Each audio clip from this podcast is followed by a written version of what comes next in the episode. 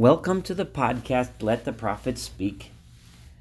This is Saul Weinreb, the host of the podcast, and today we are studying Jeremiah, the prophet Yirmiyahu, 1b. That's the second part of chapter 1 of Yirmiyahu. In the last chapter, we studied, uh, we, we learned about Yirmiyahu, Jeremiah, learned about who he was, when he lived, when he said his prophecies. Today we are going to study the uh, call to prophecy of Jeremiah, the call upon which he received his mission to be a prophet to the people. Um, so we're going to hear Yirmiyahu's presumably first time God spoke to him, and the what happened and the conversation between the prophet and God regarding his mission. I would like to point out that of the major prophets, we have many times, uh, we have uh, of the other major prophets, where we see their call to prophecy. And it makes one think a lot about the different circumstances and how that conversation went and what vision did they see and how did they react and how did God respond to their reactions here in your uh, so for example, I mean the most famous, of course, being the call to prophecy of Moshe of Moses in Exodus, chapter which is to be found in Exodus chapter three, the famous time when of the burning bush. So the first thing is, is that in that particular case, we have a very elaborate story and a vision that Moses that Moshe saw. You know, he saw a burning bush, so he was already being exposed to a to a miraculous sight and to a sight of a lot of drama. Um, God gave him a long speech about what it was that he wanted him to do, and, and, and Moshe argued back and said, uh, "You know, who am I to do this? I'm I'm not any, uh, you know, I don't have the skills. I'm I'm not. No one's going to listen to me. The people don't know who God is. What am I going to do? What am I going to say? And and constantly, um, uh, and and this back and forth where God answers him back and says, "I'll give you some signs. I'll show you what." I'll help you speak. I'll, you know, until the end where God gets angry with him. I'm the one that tells people that make that that gives the power of speech to to the to the mouth and so on. One of the things that we find, so so we found a lot of drama there when we were talking about Moshe and Moses, and similar in Yeshayahu in Isaiah chapter six, we find his call call to prophecy, so to speak, where we have a vision there, and we had the vision. Isaiah didn't just see God, but he sees God sitting on his lofty throne, and we he sees these angels, these fiery angels flying above him, um, speaking words of holiness, holy, holy, holy, and then. Um, and then Isaiah felt so puny, felt so small, felt so little, and felt so impure, and felt as, as a, a person who, who, my nation, the people of human beings among whom I live, are so impure. We're so small. We're so we, I don't belong here. I, i am just going to die because I, I, I, I'm in a place that's too much for me. You, God, and the angels are just so much higher. So that, that who am I? And then God sent one of the angels, struck him on the mouth with a coal, and said, "No, you're you're purified now. You have the ability to speak." And then God announces this big question: Who's going to speak? And Isaiah now, with his new charge, with his new knowledge of his his uh, uh of feeling humble, yes, but but not. He didn't feel so um, humiliated among the people that that among the beings. I'm sorry that were so much greater than him. He finally felt that yes, he does have his mouth. He is able to speak. And God said, "Who shall I send?" Isaiah raises his hand and says, "I'll go. Hineni, here I am. Send me." Here, so those are two different, very different images between what happened by Moshe's call to, to prayer, to, to prophecy, and Isaiah and Yeshayahu Yeshayahu's call to prophecy. Now we're going to learn Yirmiyahu, Jeremiah's call to prophecy. And there's going to be a lot of differences that, that you're going to notice immediately. The first one is the most obvious, and we're about to start verse 4. Vayihi dvar Adonai Elai lemar. And the words of God were to me, saying as follows. This is, this is so simple. There's no drama. There's no fiery angels. There's no God sitting on thrones. There's no there's no burning bushes.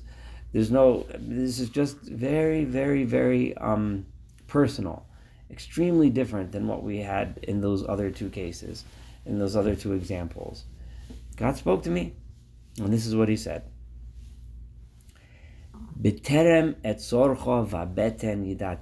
Before I even created you in the womb of your mother, I already knew you. Before you were even conceived, I knew you. I knew who you were. I knew what your what your personality, what your skills are, what your background is. I knew you.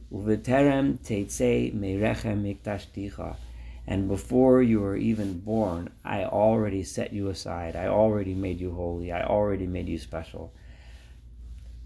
Presumably, how is this? First of all, we know we just studied that he was born into a family of Kohanim, of priests. And God is saying that um, I, I, I gave you a, a, so much. Before you were even born, you had so much potential. Before you were even born, you were born to a family of leaders, a family of people that had knowledge, a, a, a, a nation that, that, that, that had so much potential, a nation that has so much closeness to God. Before I even created you, I set you up for success, is what God is saying. And then he continues, Novi lagoyim nisaticha. And you, Jeremiah, you, Yirmiyahu, I made you as a prophet for the nations.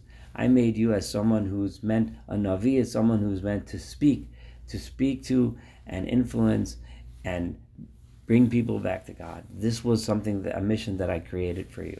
This ought, right away brings up a, a huge question of how could this be that God created him to be a prophet? Isn't there such a thing as free choice, free will? Isn't being a prophet something that a person should have to earn, that a person should have to grow into, that a person should have to um, work on himself, to live a righteous person, to make the right choices, to to gain the knowledge necessary, the knowledge of God necessary to become a prophet. Well, and the, the thing is that it's not really a contradiction in the the famous question of free choice versus God's knowing and God's understanding. Is there predestination? All these these philosophical questions, which we could spend hours and hours discussing. This point here is there's and we'll see from the context that there's several reasons why God speaks about how he has known Yirmiyahu. But the first most important thing is, is that yes, he was given a mission. He was born into a situation to have this mission. That does not in any way, shape, or form negate his choice, his choice of saying to God yes or saying to God no. It certainly doesn't negate his choices that he could have made throughout his life which would have led possibly in the wrong direction to becoming someone who would not have been worthy of being a prophet, someone who would have spent his time, say, in pursuits that were not so holy or not appropriate. Someone he could have made those decisions, but that still doesn't take away from the fact that God set him up for success. But then again, he could have chosen to go in either direction. So it's not really a contradiction. It's not predestination in the sense that he had to turn out and become the great prophet Jeremiah. But it is predestination in the sense that God set him up with the abilities and the skills and the background and the surroundings and the environment so that he can become well who, the one who we now know as the prophet Jeremiah. And yes, and God did make him that. The other thing we're going to find is, is that we find an incredible intimacy here in these words. And that's the intimacy that God has with Yirmiyahu, that he knows him so well and he wants to convey this to Yirmiyahu and say, I know you well, so trust me. Trust me when I send you on a mission. Mission, even if it's scary, even if it's frightening, even if you're sent, if I'm putting you, it seems like you're going into life-threatening situations. And as we study this book, this will describe the life of Yirmiyahu and the mission of Yirmiyahu. That yes, he did have to go into life-threatening situations, and he did suffer terribly and he had a lot to be afraid of. But God is saying, I know you and I know you can handle it. And this is tremendous value. And we're about to see this as we study the next few verses as well. Omar, and what did I say? What did Yirmiyahu say? Aha! Whoa! Adonai Elohim, Lord my God. Whoa, wait a minute. Hine lo yadati daber. I don't know how to speak. I am not a good um, speaker. I don't know. I, am not a public speaker. I don't know how to present myself. I'm just a, a young man. I'm just a boy. Nar means a youth. Here, generally understood, it doesn't mean that he actually was a youth. He probably, he was not, you know, a, a young man. He was probably at least, you know, 30, 40 years old, depending on, on you know, or at least in his 20s. But but Nair means I'm immature. I'm not I'm not old enough, so to speak, for that. I'm not yet distinguished enough to be a speaker. I, am not the kind of person you want to send. That's we just studied verse six. So now we're going on to verse seven. Vayomer Adonai Eli, and God said to me, Al Tomar Naronochi, don't say that. It's not true. Don't say that you're that you're too young or you're too immature or you don't have the skills. And remember, I know you. I made you the prophet. So don't tell me that you don't have the skills. I know very well that you have the skills and you're capable. Ki al kol asher And I know that in every mission I send you on, you will go on that mission. And that everything that I command you to speak, to daber, you shall speak. This brings, there's a lot of power in these words. God is saying, number one, I know you, therefore I know that you will do it. He's also saying, I know you, but therefore I know that you can do it. So don't tell me that you're too immature because I know that you can do it. I know that you're capable of doing it. And number three, God is saying, I will be the one commanding you and telling you what to say. So don't be afraid because it's me, it's coming from me. I I know you well, God says, but it's coming from me.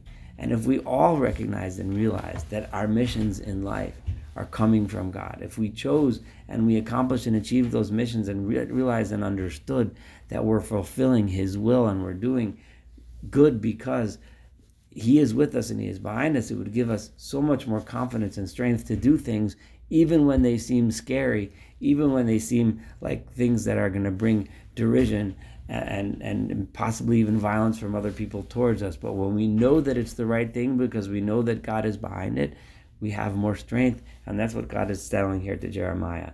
And therefore, the immediate next words are, after he says this, Alti Romi Pnehem, verse 8 do not be afraid from them, from those people that are going to make fun of you, those people that are going to ridicule you, those people that are going to throw things at you, those people that are going to make you suffer. Don't be afraid of them. Ki I will be with you to save you from them. So says God. And then what did God say? He immediately fulfilled his promise. And he said, Vayishlach Adonai. God sent out his hands, hand, Vayaga and he touched me on the mouth in order to demonstrate it is my words I am putting in your mouth. You are on my mission. Vayomer Adonai Eli, Hine, behold, look, you see, Nosati Devorai Beficha. I have put my words in your mouth. I know you. I know who you are. I know what you're capable of. I know I, I, I, I, know everything about you, and I am with you, so be strong. Re'eh. See, God says, this is verse 10. If today I have appointed you yes, you did all that work to achieve the potential that you I gave you. I gave you the potential. You achieved it, and therefore now I am giving you the mission. And what is that? I'm giving you a mission al hagoyim on all of the nations of the world, and on all of the kingdoms of the world. You are a prophet that are going to bring them a message. And what is, and this is the summary message of every other message we're going to see in the rest of the book of Jeremiah that goes on for another uh, 52 chapters, right? What is the summary of the message that you're bringing to the world? The following. Lin, um, I'm sorry, we're in verse 10. Uh, lintosh vilintots, which means to uproot and to tear down. Liha'avid, to destroy vilaharos and to crush. Livnos, and to build. Vilintoa, and to plant. Now, what does this mean? Clearly it doesn't mean that Jeremiah is going to go around smashing things and crushing things and then building things and planting things because that was not his job. His job was to be a prophet, right? What it means is you are here to to bring the message of destruction and the message of rebirth, rebuilding and planting for the future. And this is a very good summary in six words of the entire book of Yirmiyahu uh, the entire book of Jeremiah and his entire message, mission that yes, you are going to bring messages and prophecies of destruction. And you are going to tell people that there will be destruction, there will be suffering, there will be terrible suffering, but you're also going to bring them the message that despite the suffering, and maybe even in many ways because of the suffering, you don't give up. You build and you plan for the future. You always rebuild no matter how many times you're knocked down. And that Yirmiyahu is giving the message that yes, there is destruction coming, but that's not the purpose. That's not what God wants. What God wants is the end result, which is livnos to build and lintoa to plant for the future, to prepare for the future. So I'm going to stop here. This is we just studied the, the Yirmiyahu, the Jeremiah's call to prophecy, so to speak. Um, thank you for studying Jeremiah 1b with me. Looking forward to studying Jeremiah 1c together.